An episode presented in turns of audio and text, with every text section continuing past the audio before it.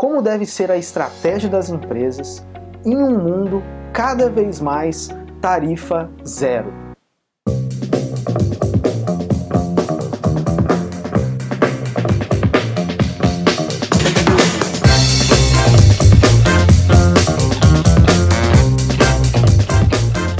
Essa foi uma das questões que eu me deparei recentemente e eu gostaria de trazer para vocês uma reflexão que eu tirei do Spotify.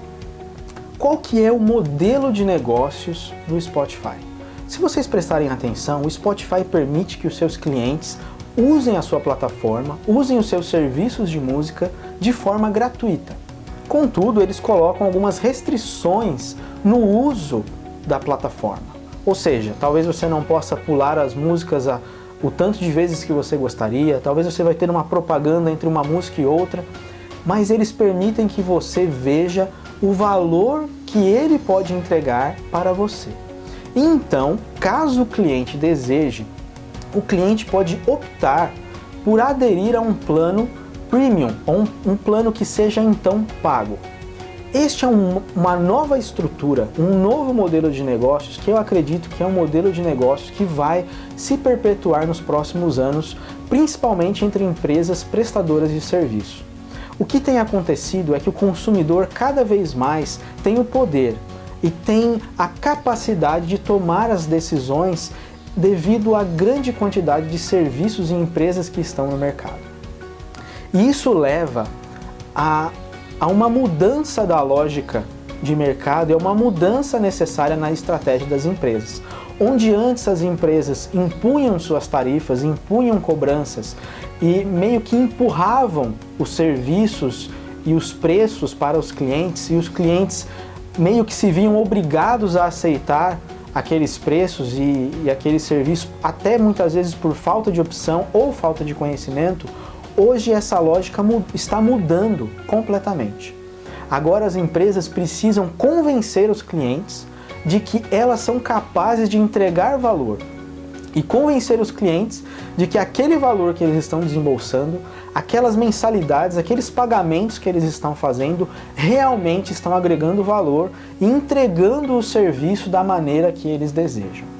Estamos chegando na era aonde cada vez mais será difícil cobrar tarifas de forma impositiva e será necessário cobrar tarifas ao entregar real valor ao cliente e ao deixar com que o cliente decida quais tarifas e como ele quer pagar essas tarifas e quando ele quer pagar essas tarifas. O modelo de usar vendedores agressivos para empurrar essas tarifas está cada vez mais entrando em desuso. Empresas como Spotify, Netflix, elas permitem que você inclusive cancele os serviços de forma bem facilitada, entendendo que eles não devem criar barreiras à sua saída para garantir que você permaneça no serviço, mas sim devem entregar um serviço de valor para que você permaneça no serviço. É uma diferença sutil, mas muito importante. A entrega de valor ao cliente, e o convencimento desse cliente a permanecer pela qualidade do serviço e pela entrega real de benefício percebida pelo cliente é completamente diferente de amarrar o cliente ao seu serviço ou ao seu produto via contrato ou via multas de saída daquele contrato. Inclusive, essas empresas perceberam que permitir com que o cliente saia do seu serviço de forma não traumática facilita com que o cliente volte a consumir aquele serviço em um determinado momento. Nós estamos chegando numa era em que o cliente é realmente o chefe, em que o cliente decide o produto ou o serviço que ele vai consumir. E o cliente decide se ele vai ou não pagar tarifas quando ele realmente vê valor no pagamento daquelas tarifas. Estamos num momento entre a lógica muito forte entre entrega de valor e o valor ser efetivamente percebido. A empresa não, não, não consegue mais somente declarar que ela entrega valor.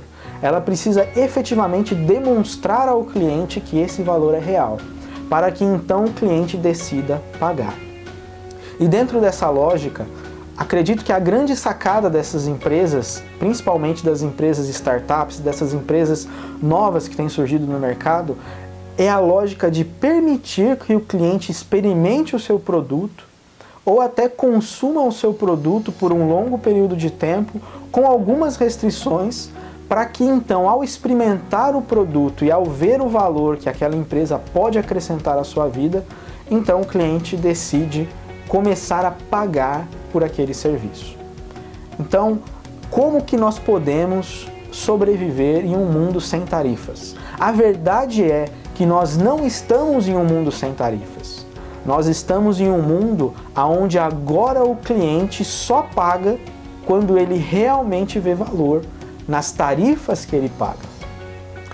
Temos muitos serviços sim que oferecem produtos e serviços que são gratuitos, mas geralmente com algumas restrições, geralmente visando o lucro ou a monetização desses serviços de alguma outra forma ou com serviços agregados premium aonde o cliente então irá pagar as tarifas.